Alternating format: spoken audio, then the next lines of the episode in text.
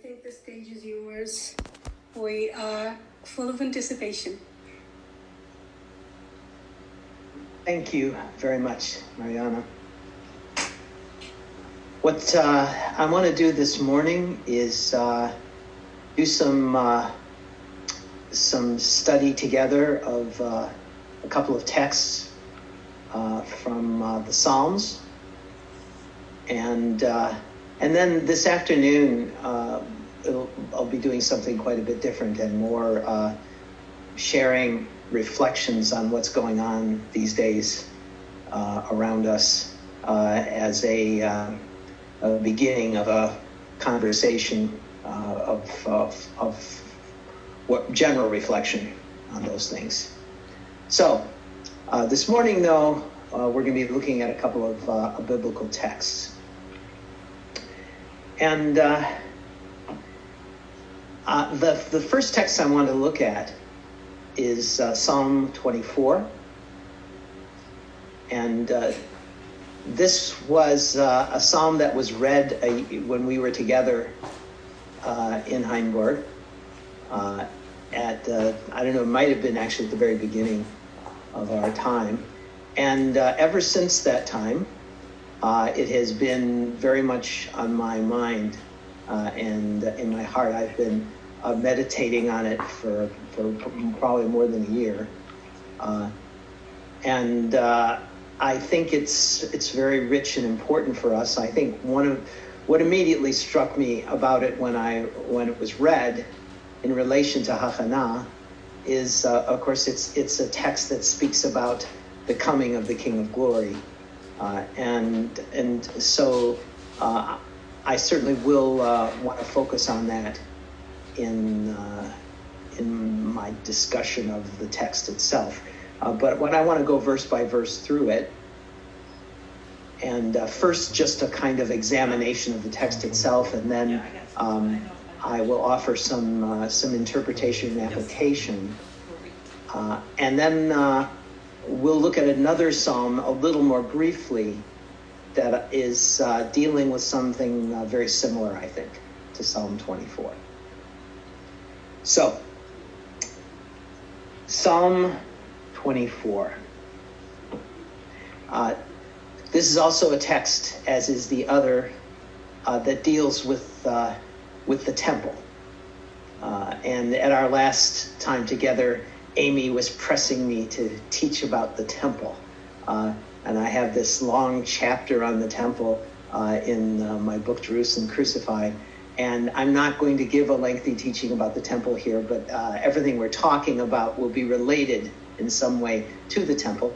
And I think that's also uh, relevant to this uh, season, of course, in the Jewish calendar, with, uh, with Hanukkah approaching in just uh, a couple of days. And uh, Hanukkah, of course, means dedication, and it's about the, the, the rededication of the temple after it, it, it had been defiled in the, the time of the Maccabees. So, Psalm 24. Uh, the uh, the superscription, the heading is a psalm of David, the David Mizmor, uh, and uh, I will uh, come to, back to that a little bit later. Uh, and I think it's something that is always worth uh, keeping in mind is the connections in some ways to David, but to, to David not just as a historical figure, but as the uh, the founder of the uh, Davidic monarchy um, that ultimately reaches its uh, completion in Yeshua. The earth is the is Adonai's, is Hashem's, and the fullness thereof, the world and those who dwell therein, for he has founded it upon the seas and established it upon the rivers. So the uh, the first part of this psalm simply gets us to focus on the world, the created order as a whole. And it speaks about about God's establishment of of the earth upon the seas and upon the rivers. Uh, which, uh, you know, this is, uh, biblical cosmology, you know, the, the biblical perspective um, on the creation, which is similar to what we see in Genesis chapter 1. Uh, and the waters here really represent the, uh, the forces of the potential disturbance and, and chaos. That's what waters always symbolize in, in Tanakh, but also in the, in the, the New Testament. Uh, you know, in, in Daniel 7, uh, the four beasts come out of the, the seas. They come out, and, and the seas are, have a sense of a potential threat. So that from the creation, from the very beginning, there's, this, there's always the sense of a potential disruption in, in the midst of the world. And yet, God establishes the earth on the waters. And this notion of establishment or of founding is giving this sense that there, because of God's work, there is there is a firmness, there's a stability, even though you have the swirling waters that that that surround. And of course, I think this is all very important for us in a season in which the sw- the waters are are most definitely uh, swirling uh, around us in turbulence, in motion, uh, and with this sense of uh, of potential and real uh, disorder, chaos in our midst. And from the beginning, the message is that the earth, haaretz, haaretz, and everything that fills haaretz belongs to God. And then the parallel uh, tevel, the world, the the the inhabited world uh, and all of all those who dwell within it belong to God. And uh, Rashi, the great Jewish medieval Jewish biblical commentator, um, in uh, typical rabbinic fashion, actually uh, distinguishes these two parallels, Haaretz and Tevel, and says that you know Haaretz refers to the land of Israel, and Tevel refers to the world as a whole. Well, probably in the original, they're just parallel, they're synonyms, and yet um, I think that this in, this uh, interpretation of Rashi is worth uh, keeping in mind. Uh, the sense that from the beginning, the land of Israel it has this special place in the mind and the purposes of God, and yet all of the earth belongs to God. All of the world belongs to God. Some places have a very special kind of relationship to God, to the creator of all. And one of the things I think that's crucial to remember is the sense that at this moment in the creation of all things, all things belong to God. All things, it says in Genesis 1, are created good.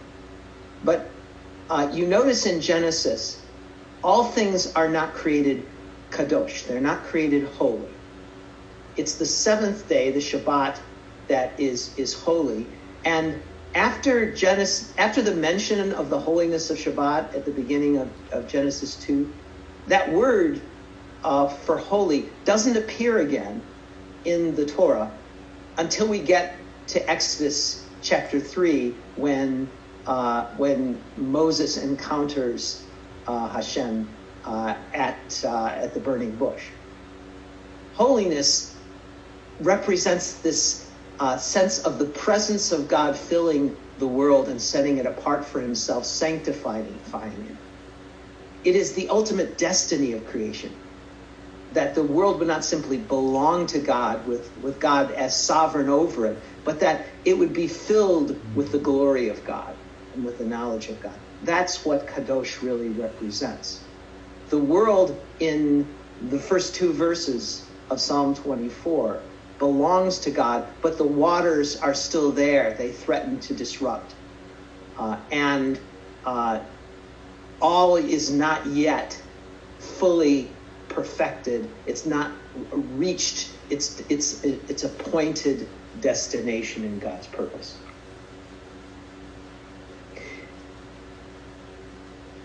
And that then brings us to the second part of the psalm. There's this shift suddenly in the psalm where we we started off looking at the whole world, and then if you at least take Rashi's interpretation, we've also seen the world in relation to the land of Israel at its center.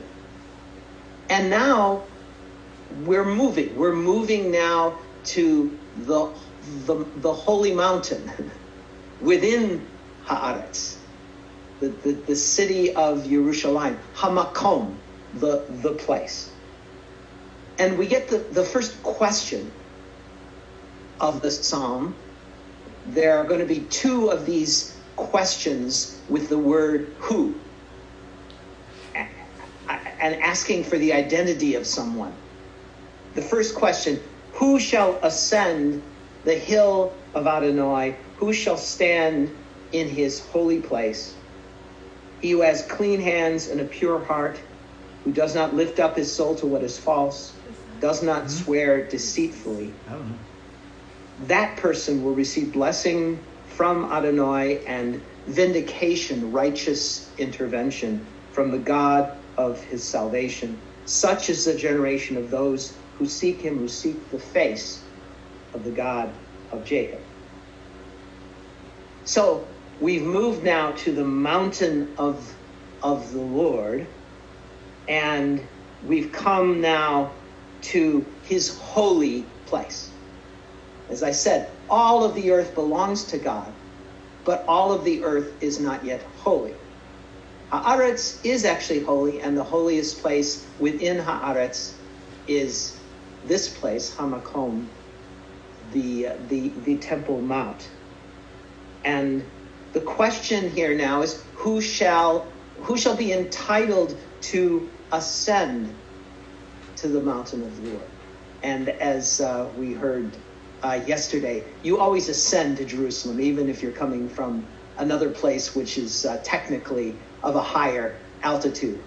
Um, but you're, you're always ascending because this is the summit of, of created holiness, the holiness within the created order. And what, uh, what Rashi says is, uh, again, all just, just as all of the earth belongs to God, it says all of the creatures, all of the, the beings, all of the people who inhabit the world belong to God. But not all not every person is actually fit to come into the holy place. And the question is who is it? Who are those who are fit to come into the holy place, to ascend the mountain of Adonai? And then the answer is given the person who has clean hands and the pure heart, who doesn't swear deceitfully, and who um, and there are some translation questions about this uh, part of the verse. I'll just give one particular translation um, who does not lift up his soul to what is false. So, what we have here are clean hands, which represents action, a pure heart, which re- represents our thoughts, our intentions, the inner human being and not swearing deceitfully, the, the, the mouth, speech. So we have here the three different aspects of human behavior, of human conduct speech, physical action, and the inner action of our heart, of our, of our, of our, of our thoughts. And all of them are, are to be pure. And purity here these this is the language again of of of worship. You know, it is that which is ritually pure that can enter into a holy place. Similarly, it's those who are morally pure or clean uh, who are fit to enter into the presence of Hashem, the presence of Adonai.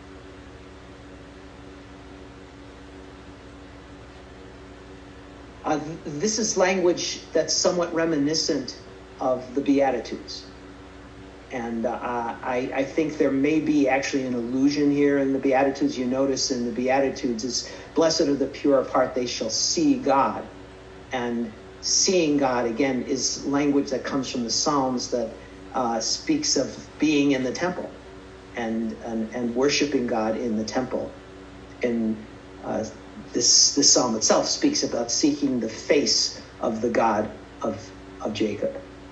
And uh, I, I think that uh, another way of understanding then what's going on in, in, in that beatitude is this sense of Yeshua uh, referring back and giving the sense of who is fit to come into the presence of God and worship God and behold God and dwell and dwell in his holy place and receive then God's blessing, God's uh, vindicating action.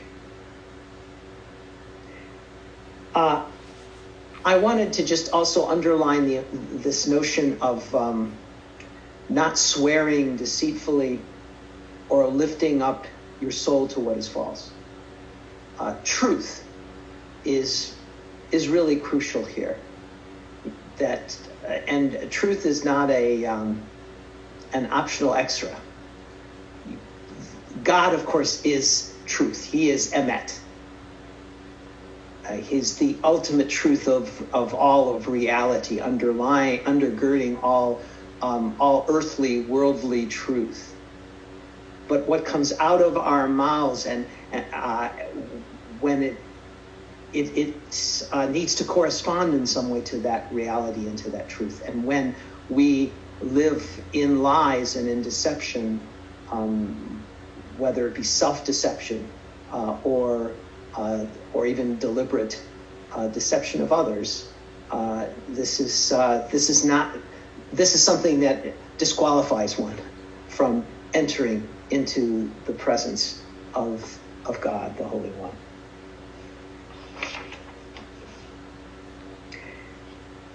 Uh, in the phrase, he, this person doesn't lift up his soul to what is false. Uh, and uh, the what it implies is that this person lifts up the soul to God. It's a, it's an and in effect it's a contrast between the worship of God and the worship of idols. Uh, and the uh, the the Hebrew verb here is nasa, uh, and it uh, it, it has many different kind of meanings and, and, and several of them used in this uh, in this psalm. But here it, ha- it carries that sense of lifting something up, of carrying something and bringing it. And we are bringing our soul, lifting it up in a particular direction when we are worshiping.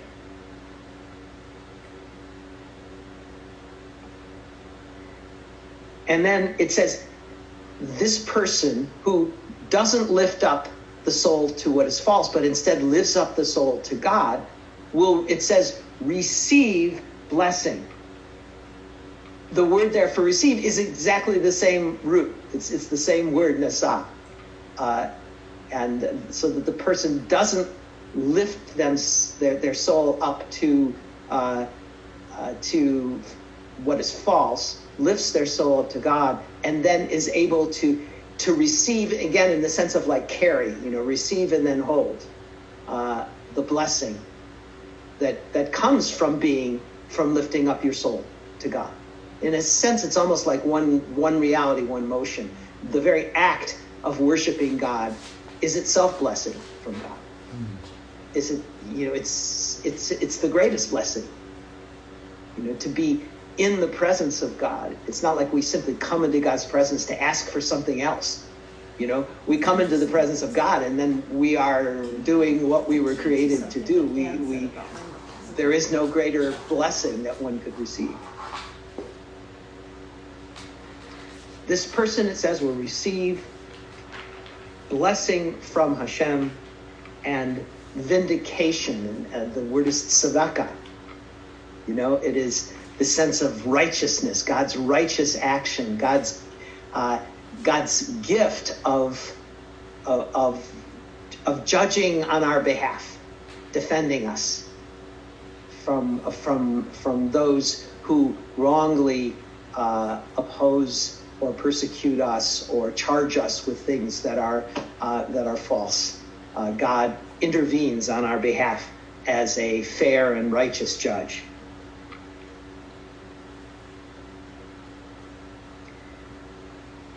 And then again, we it, it, said, "Such is the generation of those who seek, who seek Him, who seek the face, the God of Jacob." Know, it's seeking God's face is again that's worship in the temple. That's to be in uh, in the holy place with uh, with Hashem, which, uh, as I said, it's not a, just a means to an end. Uh, it, it is the end it is the, the, the ultimate purpose of, of, of all things. And yet, uh, there is something that comes after this. Um, and that leads us into the third section of the psalm. So we, we have an Act One in which we're, we're looking at the whole world with, again, at least from Rashi's perspective, the, the land of Israel especially singled out. And then we've moved to the Temple Mount, the, the holy place, uh, and asked that first question uh, in Hebrew, me, uh, who, who is, uh, is able to, to ascend the hill of the Lord? And now we move into the third section, and what we're coming into now is the actual uh, inner courts of the temple and the temple building the temple building proper. And we're going to get our our our uh, our second question of who. And we also get our next reference of our next use of the same verb nasa, which earlier meant to, uh, they said, to lift up your soul or to receive blessing, and it begins now. Lift up your heads, O gates. Same verb. And be lifted up, O ancient doors, that the King of glory may come in. Melech HaKavod. That the King of glory may come in. Now, most biblical scholars who study this psalm, you know, as historians, would say that uh, this is a psalm probably that was used in temple worship as part of a procession in the temple.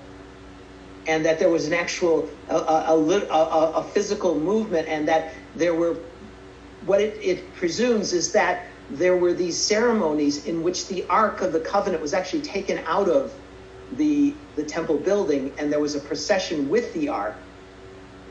And that the, the Ark, which of course is the throne of Hashem, is uh, the throne of the Adonai Tzevaot, the Lord of hosts.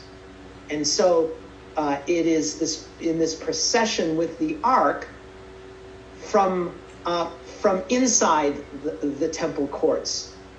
The uh, the Levites or the Kohanim uh, would shout, you know, shout out, "Lift up your heads, O gates, and be lifted up, O ancient doors, that the King of Glory may come in." Or perhaps they are outside, uh, calling to those on the inside to open the gates.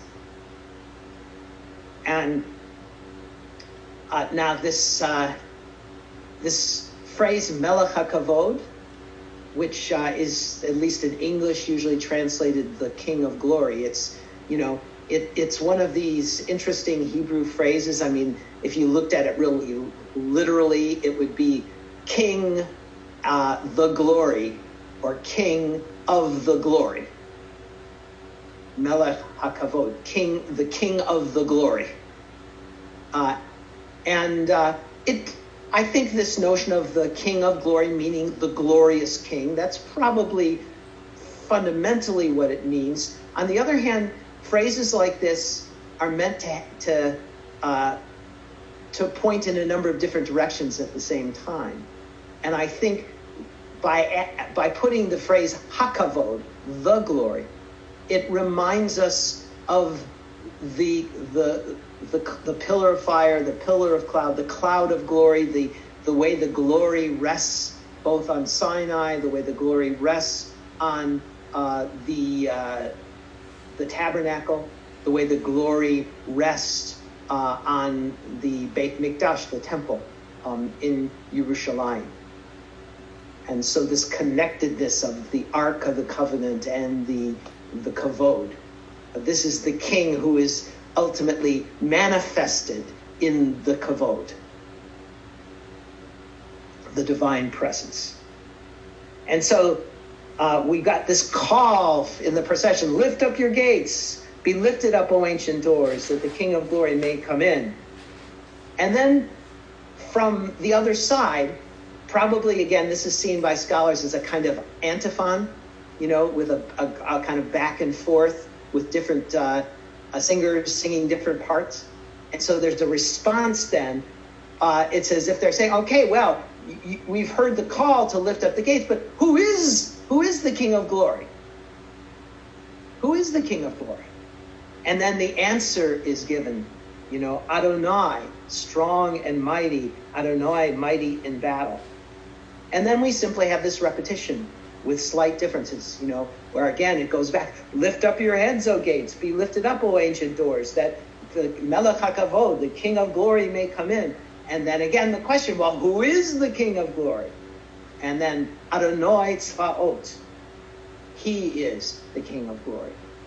So in part two of the psalm, the question is who, who are the human, human beings who are fit to come in into the presence of God, to enter into the holy, the holy hill.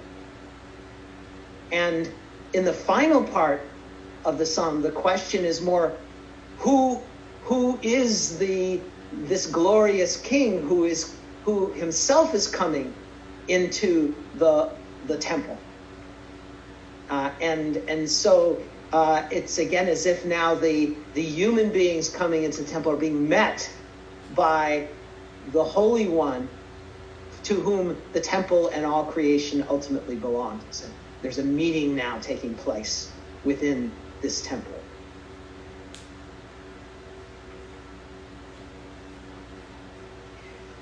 So now I would like to do a little bit of um, a little bit of application of this uh, for us uh, as uh, followers, disciples of Mashiach Yeshua. When we read a, a, a, psalm like this, what does this mean in relationship to Yeshua?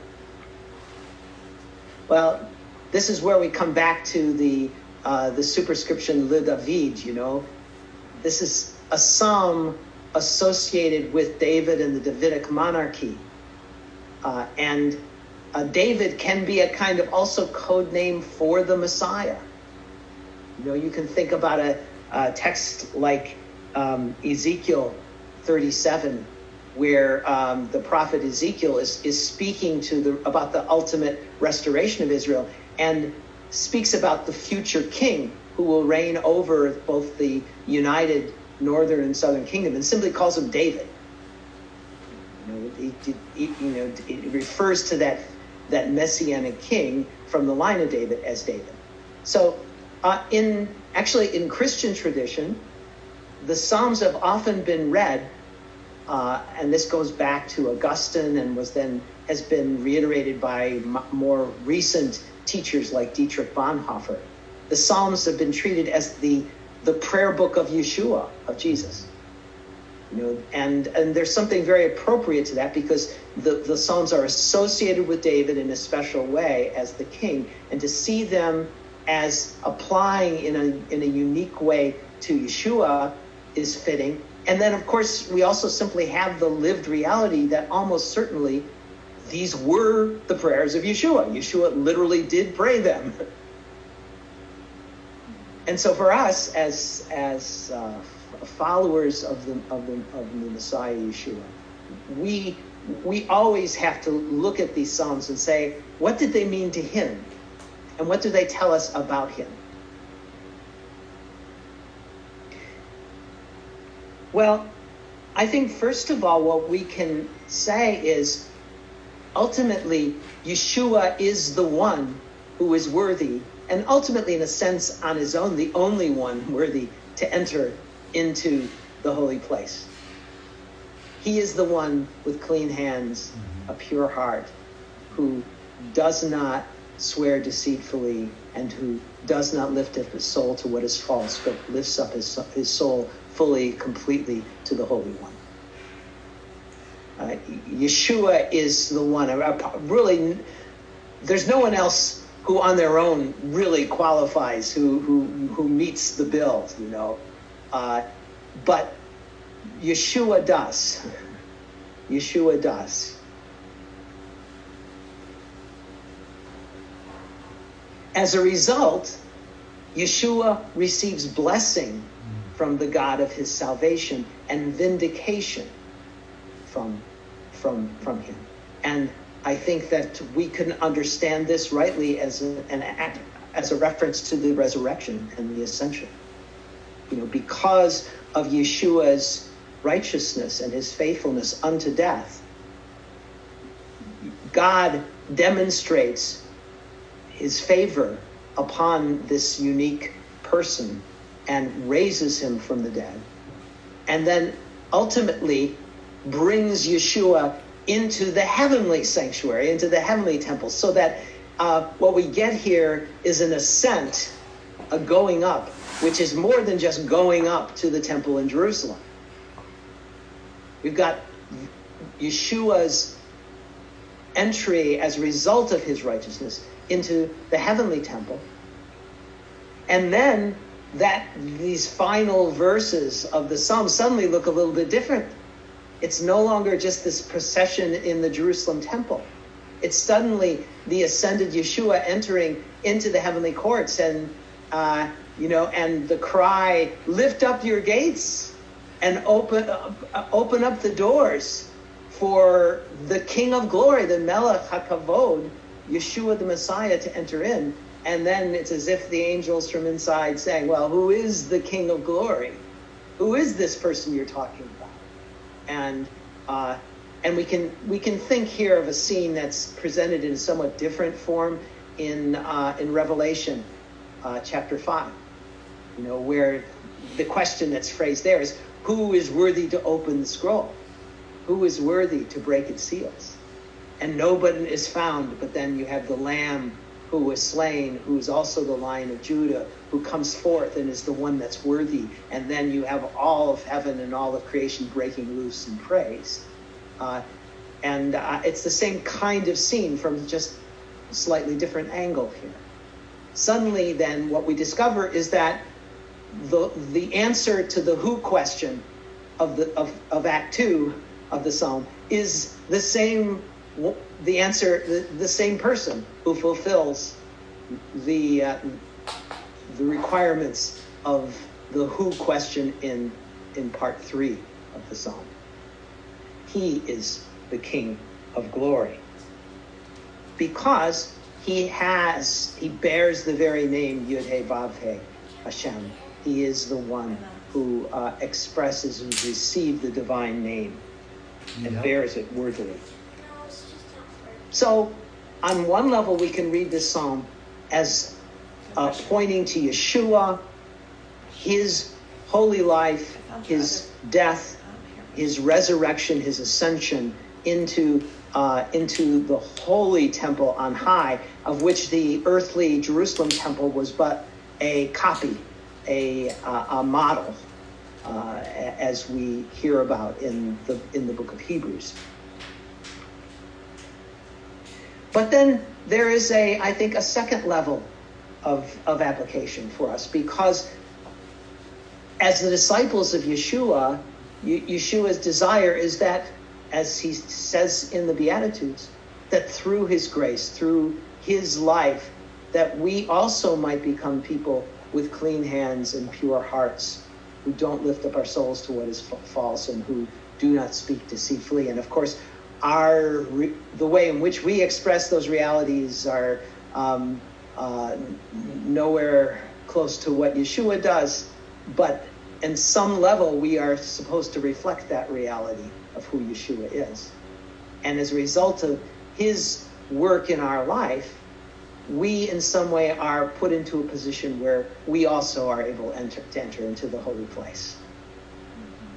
And and then in doing so, we are preparing for that part three. You know, um, the, the, the, the entry of the, the King of Glory. And in some ways, you know, the first coming of uh, the King of Glory after the ascension of Yeshua is really with the gift of the Spirit.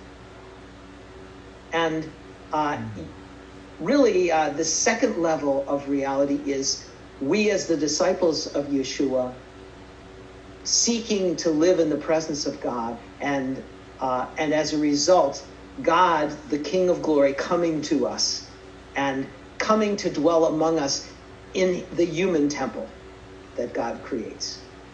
And so we, you know, we start off with the heavenly temple here, and then we come to the reality of the human temple, which is Israel and which is the church. And uh, the ultimately the building, the structure, the temple in Jerusalem, always was pointing to both the heavenly temple and to the human reality of Israel as temple and the church as temple. And so uh, we seek to live our lives in such a way that we can we can say, Lift up your gates and be lifted up, O ancient doors, that the King of glory may come in. And in the initial coming of the King of glory is that is the is the life of the Spirit. It's the gift of the Spirit. It's the reality of uh, the the Spirit of God, who is God, who is divine, entering into our midst in a new way. And not simply dwelling in the Holy of Holies in the temple, but bursting out into all of the world and into all the nations of the world to penetrate every corner of of, of the created order. And here we have the, the commissioning, really, uh, of, the, of the apostles and of God's purpose in his work of, of history of the last 2,000 years, both through uh, Israel and the church. But then that leads us to the to Act Three, Part Three, because we are still preparing for something else. We are preparing for the that final coming of Yeshua. So we come into the presence of God seeking to be those who are worthy to stand in the holy place. We receive the gift of the Spirit and we continually live that reality over and over again, seeking to grow more and more as people who have clean hands, pure hearts, and and uh, and souls that are not lifted up to what is false, uh, and and anew receiving the Spirit and and seeing the life of the Spirit expressed more and more in, in the world around us. But ultimately, we are where that culminates in is our prayer for the coming, the final coming. Not just the coming of the gift of the Spirit now, but the return of the one through whom the Spirit was given. Uh, and here uh, we have uh, that, that cry from the heart, Maranatha, the come, come Lord Yeshua, which is uh, for us again the uh, lift up your heads, O gates, be lifted up, O ancient doors of the King of glory. And here we are crying out to all human beings uh, to one another, to uh, to all of creation. Uh, get ready, open the doors. You know, this is similar to like again the Isaiah 40 text. You know, level level the mountains uh, and raise up the plains, make the way the path straight for the coming of of Adonai. Here, the imagery is of opening the gate of opening the gates um, so, and it's not just a kind of ritual act of the ark now coming in, but it is literally uh, the the Holy One uh, who has taken on human form, and thereby uh, is already uh, in resurrected, glorified form what we and and the renewed creation is is ultimately going to be.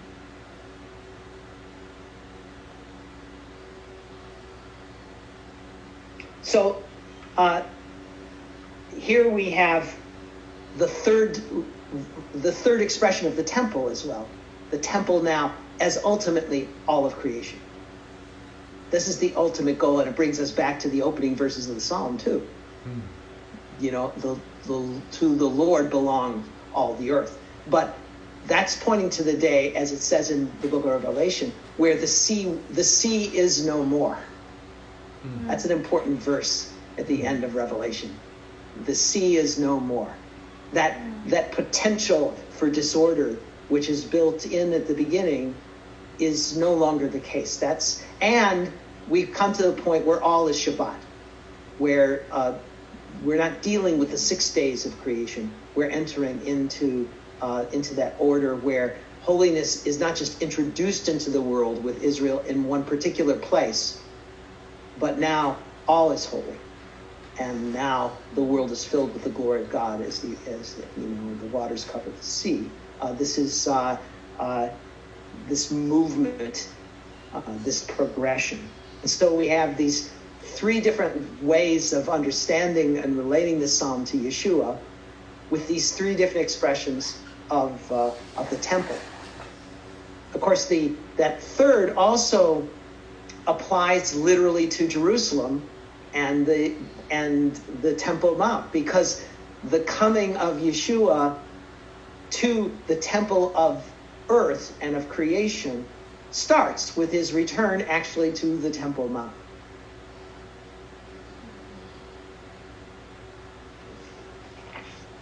And so now uh, I just wanted more, much more briefly to point to another psalm that basically is talking about the same thing.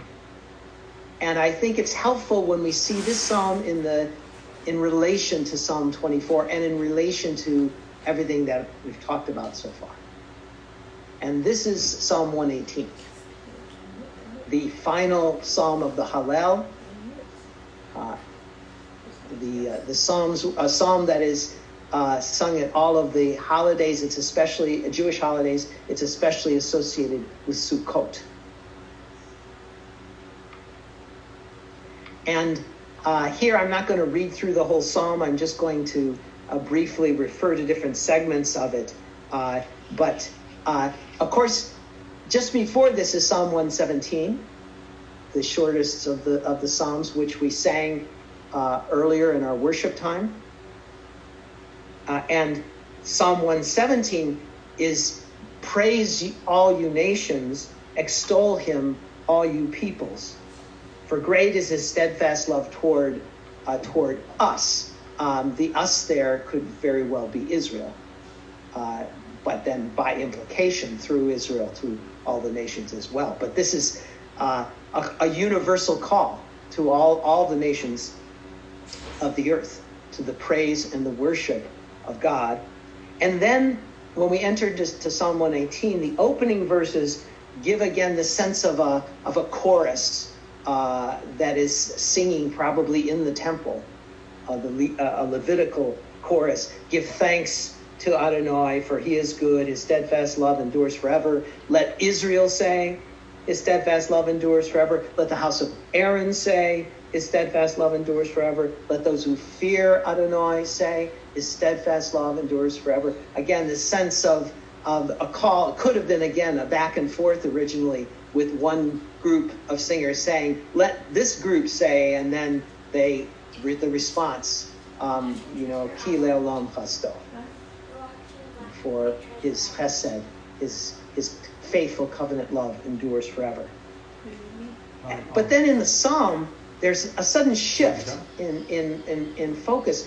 And rather than having this sense of a whole large group of people corporately worshiping God in the temple, it's just one particular individual who's speaking in the first person and is speaking about a deliverance that they've received. And uh, again, most uh, scholars would say this is probably was uh, a psalm sung by a king of Israel after a victory of some sort, thanking God for, for a victory in battle.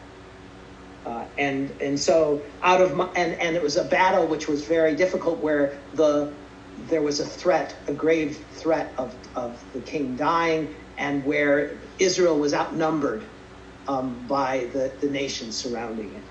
And, and so we have, out of my distress, I called on Adonai. Adonai answered me and set me free. with the Lord, with Adonai on my side, I do not fear what can human beings do to me. Um, and uh, the summons to put trust in Hashem, uh, to, to trust the Lord uh, and not in human strength.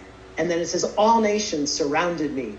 In the name of Hashem, I cut them out, cut them off. Rashi and the Jewish tradition says this all nations is a reference to the war of Gog and Magog at the end, when uh, in and in Zechariah where it speaks about all nations coming against uh, Jerusalem. So this psalm was read uh, in Jewish tradition as a reference to the final battle uh, at the end, uh, and uh, and that's another reason why it was associated with Sukkot, the Feast of Tabernacles. Uh, and uh, there's a connection in Jewish tradition uh, between the, the Feast of Sukkot and the War of Gog and Magog. And, and so, you know, this next part of this psalm just speaks, you have the king speaking about this victory and how uh, in the midst of uh, a situation where it looked like uh, the, the king was going to lose, suddenly he wins and God is victorious. And then the king enters into procession, the victorious king, into the temple. And again, like in Psalm 24, we get what scholars think was probably a, a kind of antiphonal back and forth um, in in the temple between some one group of singers and and then an, and another group, you know, uh, and uh, this beginning in verse 19, where it says, Open to me the gates of righteousness. Again, the same uh, imagery of the gates opening up. Uh, but now it's not opening to uh, the ark coming in, it's the opening up to the victorious king who's been saved by, by Adonai. So open to me the gates of righteousness that I may enter through them and give thanks to the Lord. And then maybe a response this is the gate of adonai the righteous shall enter through it. And then the king i thank you that you have answered me and become my salvation. And then the response the stone which the builders rejected has become the head of the corner. Uh, and uh, in jewish tradition this is understood as a reference to to israel as a whole and of course in in the new testament applied to uh, yeshua and i think both of these are, are true. Uh, and in modern history, Israel is the stone which the builders rejected. Um, but also Yeshua himself, obviously, um, in, in, in the midst of Israel, was the stone that Israel's builders rejected. This is the Lord's doing. This is marvelous in our eyes. This is the day which Adonai has made. Let us rejoice. And then Hoshiana, you know, Ana Adonai Hoshiana. Save us, we beseech you, O Lord. O Lord, we beseech you, give us success. Baruch haba b'shem Adonai, berachnuchem libeit Adonai. Blessed be the one who enters in the name of Adonai. We bless you from the house of Adonai. And so, uh, this welcoming of the victorious king uh, in into the temple, this is, of course, where these words uh, come from, and from this whole liturgy, which as I said, originally was probably associated with this victorious king coming into the temple. Uh, but uh, what, uh, when this is all applied, of course, to Yeshua, uh, in, in light of what we talked about with Psalm 24, then Yeshua himself is that victorious king who is saved not simply from death, but through death. You know, he, he actually endures death and then is uh, is delivered up, and in that death, he is himself dealing with the the forces, uh, the the the evil forces uh, uh of of creation uh, that are uh, those powers of the the waters and the sea, and and he is defeating them. And then he is received with those words, Baruch haba, b'shem Adonai, in the temple. And so again, ju- the same re- thing is true here as in Psalm 24. All of the, all of those different levels. This psalm can be read in relationship to Yeshua's death and his resurrection and ascension, where he's welcomed by the angels in the heavenly courts with Baruch haba b'shem Adonai. You know, he is the victorious king. So in a sense, this this reality of Psalm 118 has already happened. You know, in in uh, in in a heaven in the heavenly temple. But what we're looking for is the day when it is then realized ultimately uh, in the earthly temple. And of course, all of this is in a sense implicit in the, the New Testament text itself, you know, where Yeshua is uh, speak, where Yeshua is welcomed by his disciples coming into Jerusalem with Baruch haba b'shem Adonai.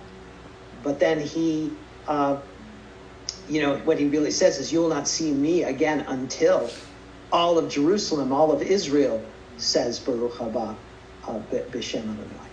And in welcoming Yeshua to Jerusalem, we are welcoming Yeshua to all, to the world.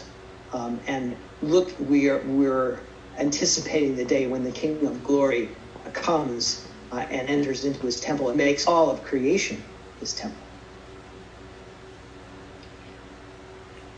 Uh, just a um, maybe just a final comment. Part of what I think all of this points to is the importance of the ascension in relation to the coming of Yeshua. Like when we're, you know, in, in Hachana, we're focused on the on the return of Yeshua, the coming of Yeshua. But the reason Yeshua can come uh, as the resurrected, glorified King who he is, is because he ascended as, in, in, in embodied form. He took his uh, his resurrected, glorified body. He doesn't just kind of enter into heaven in as a spirit. You know, what he does is he actually, in a sense, uh, brings. It's very difficult to talk about these things, obviously, in in any way that we can envision. uh, but he's uh, when he departs, in a sense, he's departing into the the future resurrected, glorified world that will in which he brings to which he brings us it's as much us being coming to him you might say as it is his coming to us we think about it, his coming you know but in a reality what what it's about is his drawing all of creation into the reality that he already is mm-hmm. as the one who's been glorified uh, he took in his body his body was a microcosm of all creation you know he he, he has a jewish body and of course, that Jewish body represents all of humanity, but humanity's body is also meant to be a kind of microcosm of all of the all everything created. You know, we come from the earth, um, and we we represent all living things. Uh, and so Yeshua in his resurrected body is a microcosm of the whole that everything will be. You know, all of creation filled with the glory of God. Mm-hmm. And as I said, it's in a sense, it's it's as much about uh, the creation coming to Yeshua as it is Yeshua coming to us. Uh, and uh, but this is what we're preparing for, and uh, I think that for for all of you in Hachana, um, you know, as we're dealing with the realities on the ground of uh, the world in which we're now living, to keep this kind of big picture focus and to root our prayers in these psalms, which are such a gift from Hashem to us, I think is uh, is something that's um, that can be a real blessing for us. So, Amen. I'm done. Wow. Thank you so much. Thank you. This wow. So so much to process. Thank you.